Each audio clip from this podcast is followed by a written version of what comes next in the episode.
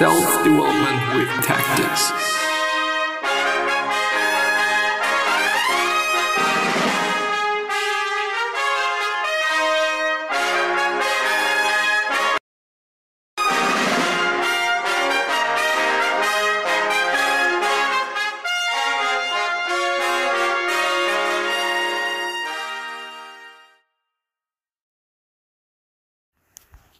So this is going to be the first part, no, not the first part, but the third part of Thus Spoke Zarathustra. And we're going to go ahead with the summary and analysis of part 1, speeches 12 to 22. I guess that this is going to be the last one featuring part 1, but I am not actually quite sure. So therefore, we're gonna um, see. It's not that long today, to be honest. I think yesterday was longer. Well, I'm not gonna waste time anyways. So let's start. On the flies of the marketplace. And once again, I'm not gonna say Zarathustra all the time, because first of all, I don't know the right pronunciation, and second of all, it is just a necessary pain in my ass. Therefore, I'm gonna say Zara or Zara or however I'm gonna pronounce it. Zara returns to the yeah returns returns to the marketplace, the place where he encountered the tightrope walker in the prologue. This time he is speaking to a disciple. After finishing his speech on the modern state, Zara turns his attention to the marketplace, the place where ideas are exchanged. He begins to he begins to categorize the people of the market. He tells the disciple that what counts in a place such as this is showmanship. He says that there are great men, those who can attract the crowd and passionately express their opinions and ideas. These powerful people, the best showmen, are the politicians and intellectuals. They know best how to attract the crowd and to dominate the exchange of ideas. Zara calls those who serve these powerful people the flies of the market. But at the end of this of his teaching, Zara shows the disciple that constantly being immersed in the marketplace is not the way to ascend. The exchange of ideas can only come from frustration when a person retreats into solitude to let the ideas come to light. Or solitude, I'm sorry, is more necessary and noble than the market. On chastity, chastity, well, I guess it is chastity. After encouraging his disciples to seek solitude, Zara addresses chastity, a kind of solitude. Here, Zara begins to explain the teachings that he began in previous sections. In the prologue, Zara outlines his view that the body should experience pleasure and pain through the self. Here, Zara shows that he is not advocating a hedonistic lifestyle in which a person can give into any desire. Zara true, uh, Zara's true project is to have his followers channel their desires into spiritual desire that will help them ascend to the state of overman. For Zara, not all are suited for chastity. For many, chastity, I'm sorry, only causes one to burn inside with lust and sensuality, desires that will eventually destroy a person. Chastity is a desirable state, but Zara echoes the ap- Apostle Paul when he says that a person is better to marry than to burn with lust. Honor the friend. Do you guys is gonna be quite cool? I know. In this speech, Sarah speaks of friendship that is disciple to one that would be his disciple. Sarah says that friendship should inspire envy. Be- what? Should inspire envy between friends, each friend urging the other through jealousy to ascend to a higher level of enlightenment. For Sada, all friendships or friendship must have this utility or it is a worthless relationship. If a man sees excellence or flaws in his friends, Sada teaches that he should seek solitude in order to reflect on how to attain the same excellence and how to overcome the same flaws in himself. In solitude, Zara dis- Zara's disciples gain a spirit of victory, a spirit that leads them towards enlightenment. And I gotta have to say, even though in the first place, or just you know, reading through it the first time and then hearing it the first time, might sound a bit odd. It might sound a bit, mm, you know, I don't want to say necessarily bad, but should you have a friendship that's making you feel envious and jealous? But by by further explaining what he means, I think it is a really good thing. And I was trying to see it or to, to see whether I'm having this in my life, and well, I do have it to some degree in my life as well, which, you know, um, I think it is amazing. I mean, I am in general very fortunate to be surrounded by people that are just amazing, like really amazingly smart people. Most often, it's it is insane. It really is, and and people with, you know, quite similar interests and and well quite similar people. I mean they're they're similar to me but still of course you know they are they are not me. You know they all have flaws and you know uh, better sides than me if you understand what i mean. But but they all are, are very smart i would say which i'm very grateful for and very fortunate to be honest as well. On a thousand goals and one in this speech, Sara tells of his great travels. He has seen many cultures and civilizations and has found that all of them define goods and evils within them. However, these goods and evils are never the same. One culture might view as good what another culture views as evil, and vice versa. A culture finds worth in overcoming great difficulties. A culture identifies its highest needs its greatest difficulty, and when that thing is overcome, a culture calls it holy. Sara teaches his uh, disciples that all great meaning is created by humans. Humanity creates laws and ideas to overcome the difficulties it faces in society. A person uh, is first a creator who assigns value to things. Only second is the person an individual. People, uh, Sara teaches, what? Pe- people, Sara teaches, value the community over the ego, which pro- proves that humanity has not reached its highest goal. Sara says that there have been a thousand different cultures and a thousand different goals, but the Overman, the thousand and first goal of humanity, is the ultimate goal. Well, and I do want to point out and I do want to underline, yeah, there's so many things that that we just think are valuable. And if you personally just don't think that something is valuable, then yeah, it makes sense that you're not pursuing it. I mean, let's let's actually talk about something that might be desirable. Health, for example. A lot of people are striving for health, you know, just working out every day, eating healthy every day, but on the other hand, you could just also eat shit every single fucking day and let this be your life. You can't do that. You really can. You know, and uh, you, on the other hand, or just through this and, well, because of this, have to, to give a fuck about what other people think. Because if you're a fat ass, you know, people are gonna look, people are gonna talk about you, people are gonna be whatever. You know, you need to be healthy, you need to do this and that and whatnot, even though it's not the best example. I do have to admit that.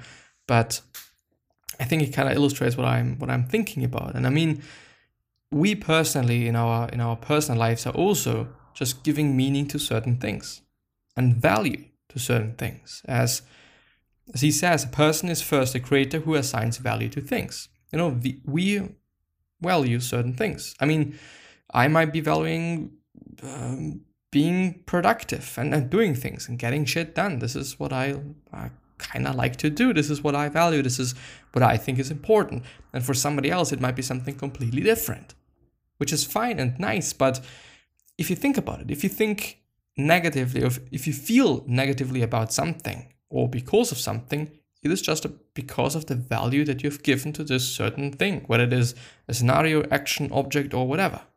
You know, well, yeah, you've got a necklace from your grandmother. This is some some value that you've given to this object. And if you lose it, you're probably not going to be that happy because you've just given this object so much value and or this certain value. It's, it's insane if you think about it. On love of the neighbor. Sarah turns the lessons of the great prophets on their heads. Should people love their neighbors? Sarah answers, no. A person should love himself more than he loves his neighbor.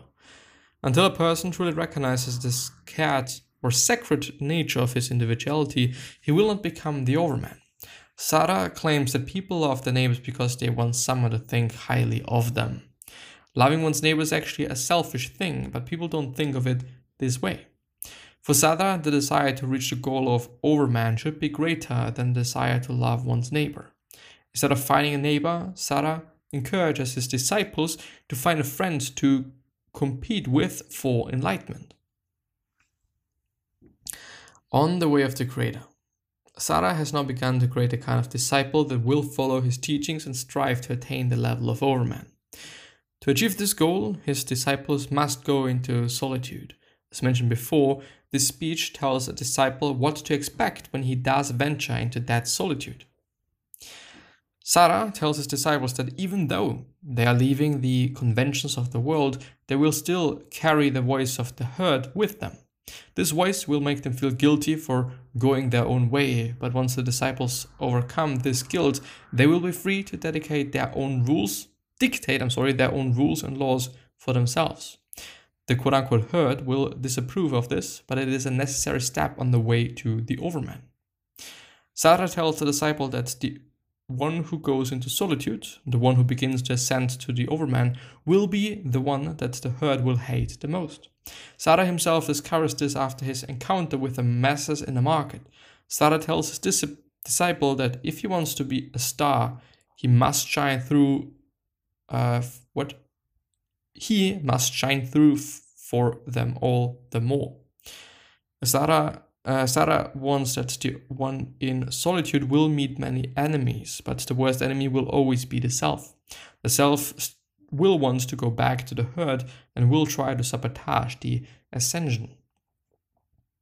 Well, yeah, you know, all people that, well, if you're striving for something, there's always going to be that voice like, it is fine to rest today. It is fine to just have 10 reps instead of 12 it is fine to not read that. It is fine if you don't practice today. It is, you know, just just take one day off. It's, it's gonna be okay. It's gonna be fine. But no, it's not. On Little Women, Old and Young. This speech opens with someone taunting Sarah, asking him why he sneaks around as if he is concealing something beneath his coat. Sarah answers that he is concealing something, a great truth that threatens to cry out. He tells mocker that he met an old woman on the road that day, and the old woman wanted Sarah to speak to her about women. Sarah replied that he should only speak to men about women, implying that he can only teach men of the deceit of women, but he cons- uh, consented to talk to the old woman anyway. Sarah tells the old woman that a woman's only role is to be pregnant. He calls man a warrior and a woman a warrior's dangerous plaything. The woman should be for the man's pleasure and nothing more. A man, Sarah says, is childish and needs a play a plaything. This is the role that a woman can fill. A woman's greatest challenge is to be the one that can give birth to an overman. Sarah then changes the tone of the teaching to show that to show what a woman's love is meant to do. A woman should give uh, sacrificely to a man. Her love should be a wonderful yet fearful thing for a man. He should play with her love, yet also be afraid of it. When a woman gives such love, she becomes obedient to the, to the husband and thus fulfills her true desires. A man's desires are deep and strong according to Sarah, and woman can only intuit such desires. The old woman, a sly character, tells Sarah that his teachings are good even though he has so little contact with women. This is meant to be a playful taunt, acknowledging that Sarah's teachings is for young women, not old women. The, the old woman then goes to give Sarah's teachings to the young women of the town. Well, I do want to point out, no, you know, you, you can interchange things there. You can interchange um, or exchange, or actually both genders here. You know, him speaking about man in a certain way. You know, you could also say, okay, this is the same with women, you know, and man. Anyway, on the adder's bite. Sarah falls asleep under a fig tree, and an adder appears and bites him on the neck. Sarah is awakened by the bite and stares into the snake's eyes. The snake tries to get away, but Sara catches him or it and thanks him for the bite. The other replies that his bite can kill a man, but Sara tells the snake that his bite could not kill a dragon. Quote unquote, a dragon. Sara tells the snake to take back his poison, and the snake uh, licks the wound clean. the fuck? Sarah's disciples ask what the point of this story is. Sarah begins to explain what their relationship to others should be. Sarah's teachings are a refutation of the new state uh, of the New Testament's imperative to do good. Instead, Sarah tells his disciples that a person should give others what they deserve. Sarah does not try to do good to the snake that bites him. Instead, since the snake knows that Sarah should kill him, Sarah forces the snake to clean his wound.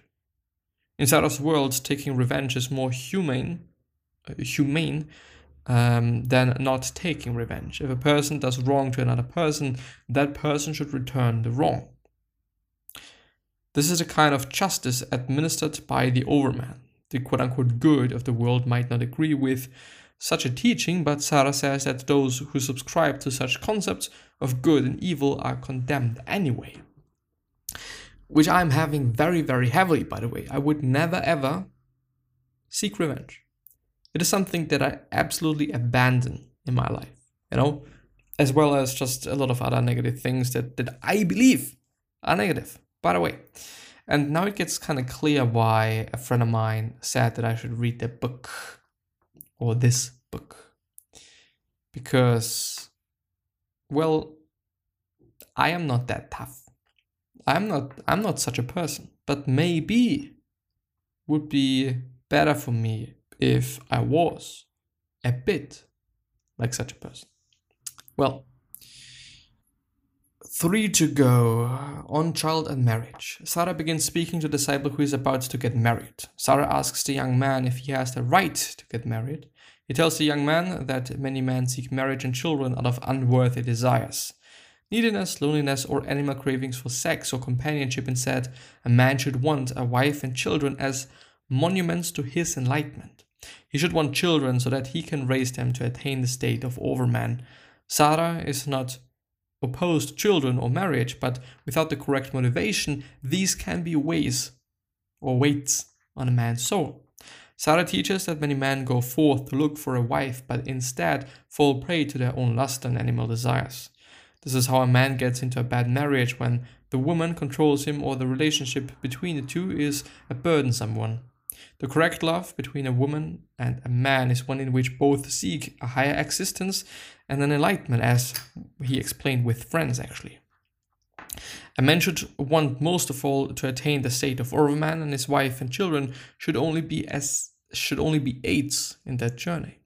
I like this view a bit more than the other one about women, which might actually in, indeed be about young women, you know, even though it's not making the whole thing better. You know, I don't want to say so, but but but you as a young man and or as a young woman,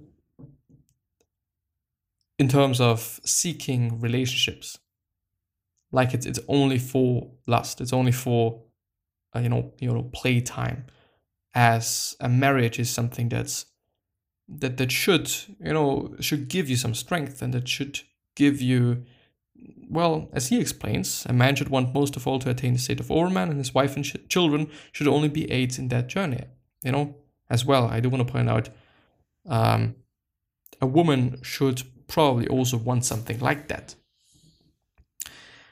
Anyway, on free death, Sarah teaches that one should die at the right time, but so he says that everyone sees dying as an important event, but people should not celebrate death Death will only be an important event, an event to be celebrated, when a person's death becomes a goad and a promise to the living to become the overman. The correct way for a person to die is to die by giving hope and promise of the overman to those around him. The second best way for a person to die, Sarah teaches, is to die fighting. Really. Sarah uh, then outlines different kinds of people and the different ways they will die. Some will live too long and become too old for their truths. Some are like apples that only become ripe in the fall. Uh, they are sour until later in life, but then become ripe for the truth of Sarah's teachings. Some will never find truth, and Sarah tells these people that they should wish for their own deaths. what the fuck? Sarah uh, laments that the preachers of the day only preach for a slow death and not for the right kind of death. He laments that Jesus died too young, brought about by the evil with which he surrounded himself. Jesus, Sarah says, would have learned to live and to love the earth if he had only stayed in the desert, not to come amongst other people. Sarah predicts that his own death will be a wonderful occasion because his disciples around him will carry on his teachings of the overman. In a way, Sarah is not following his own teaching. He could have died earlier, but now he says the joy of expecting that his disciples will carry on the ideal of the overman makes his lingering on earth worthwhile. On the bestowing virtue, which is going to be the last one and also quite a long one. The time has come for Sarah to leave the Motley Cow, and he and his disciples walk out of town. As they are walking, Sarah tells them that he wants to walk alone his disciples giving a staff on which he can lean as a present. Sarah is very pleased with the present and he gives them a teaching. He compares their search for the overman to the mining of gold. Gold, he tells them, is valuable because it is uncommon. Their virtue is the same way. It is an uncommon virtue for a man to seek to ascend to the level of overman, but because it is uncommon, it will soon become very valuable. Soon, man's soul will strive for the tre- treasures and gems of the overman. This is selfishness, but it is a good selfishness selfishness that Sarah calls holy. It is a good selfishness because although Sarah and his disciples take these virtues for themselves, they do so in hope of bringing the overman to the rest of mankind. There is another selfishness as well, a sick selfishness. This is a selfishness that takes for itself but has no desire to help mankind. The selfishness does not care if others ascend to the overman. A person who looks through history will be able to see signs of these two kinds of selfishness and must be able to see the underlying passion for good and evil. Sarah is a man who can read such signs. He points his disciples to the path to ascension. Sarah then teaches his disciples that they should devote their attention to the earth, to spreading the good news of the overman. He tells them that humanity is a mistake, an error. Because of this mistaken madness has overcome man through history, Sarah gives his disciples a teaching that will help humanity ascend to the overman. Like physicians, Sarah, Sarah's disciples should keep themselves healthy while also working towards the health of other people. This part of the teaching ends with an enthusiastic declaration that the earth can recover and that humanity can be redeemed through the overman.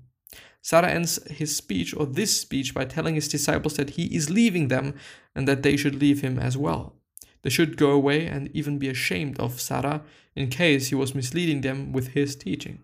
He puts a twist on the New Testament teaching by telling them that a person of knowledge must be able to, lo- to love his enemies and hate his friends. Sarah tells them this in case they have begun to idolize him instead of his quest for enlightenment. He wants them to focus on themselves. Their own attempts at becoming the overman are more important than Sarah himself. When they have truly ascended, Sarah will meet up with them again. They will all meet again. He tells them to proclaim that that are all gods. Now we want the overman to live. That's gonna be it. I hope that I've been able to share some cool things and interesting things